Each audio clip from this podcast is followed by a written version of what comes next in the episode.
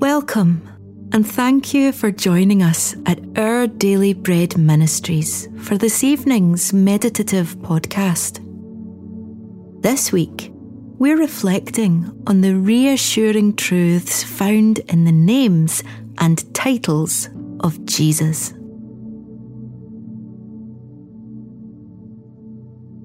As we begin this reflective time, try to get as comfortable as possible.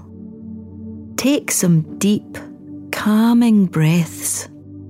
Ease out the tension in your body as you come simply to know and adore Jesus Christ, the Saviour who gave Himself for you. He loved you when He was born as a helpless baby.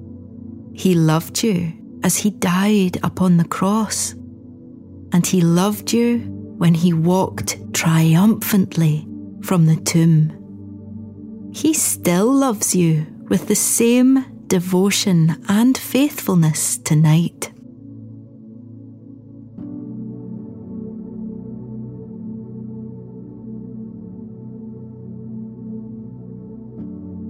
Lord Jesus, your word promises that before the foundation of the world, you were the chosen one, the promised Saviour who would right all wrongs, heal all pain, and bring me into your kingdom of light. Lord, reassure me tonight that nothing can change who you are and what you have done. Show me again how secure I am in your love.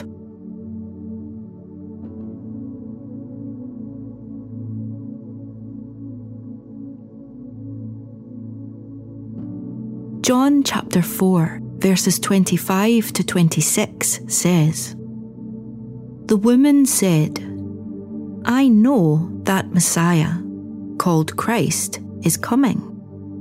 When He comes, He will explain everything to us.'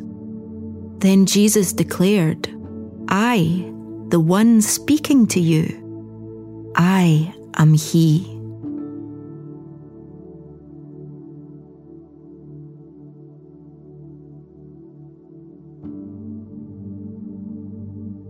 Have you ever been chosen for a specific task or a special honour?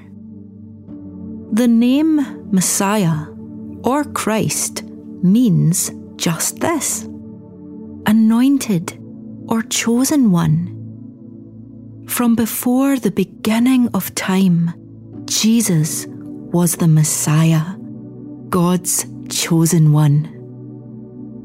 Jesus has been chosen as the very centre of all history. He's the fulfilment of everything the Father has ever promised. He's the one every human heart is searching for. And He delights to reveal Himself that we might find Him. The woman at the well in John chapter four was shunned for her immoral life.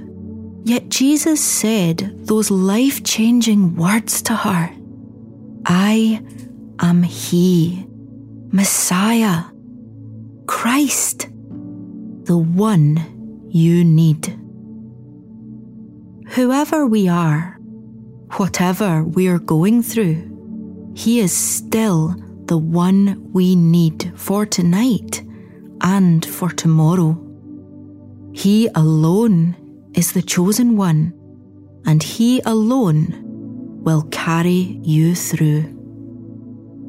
How does it encourage you that Jesus is not only the one God chose for your salvation, but He also wants you to know Him?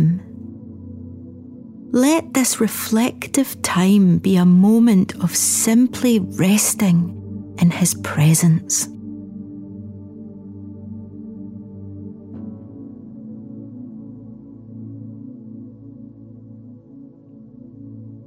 As we turn to prayer, breathe deeply, working out any tension through long, slow exhales. The presence of the Lord is a place of rest and peace.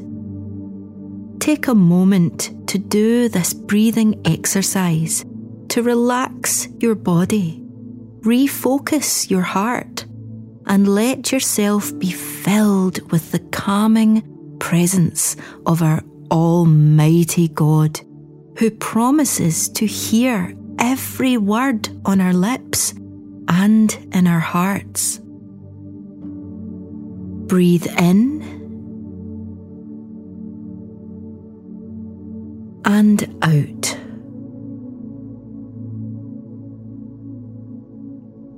And in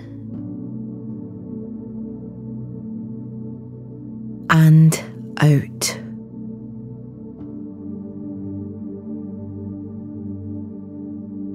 Let's pray.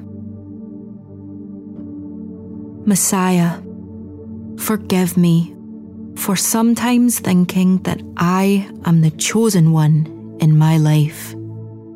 You are what I need in everything. Help me to put you back at the very heart of who I am and what I do.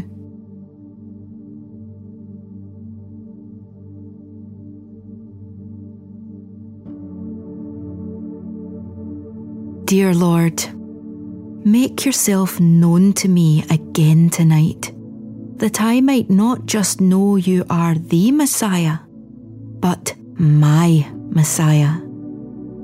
Give me a glimpse of your love and glory, that I might worship you in peace and joy.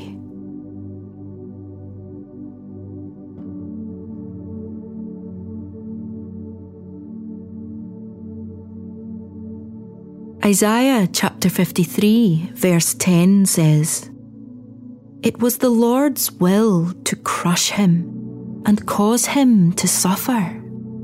And though the Lord makes his life an offering for sin, he will see his offspring and prolong his days, and the will of the Lord will prosper in his hand."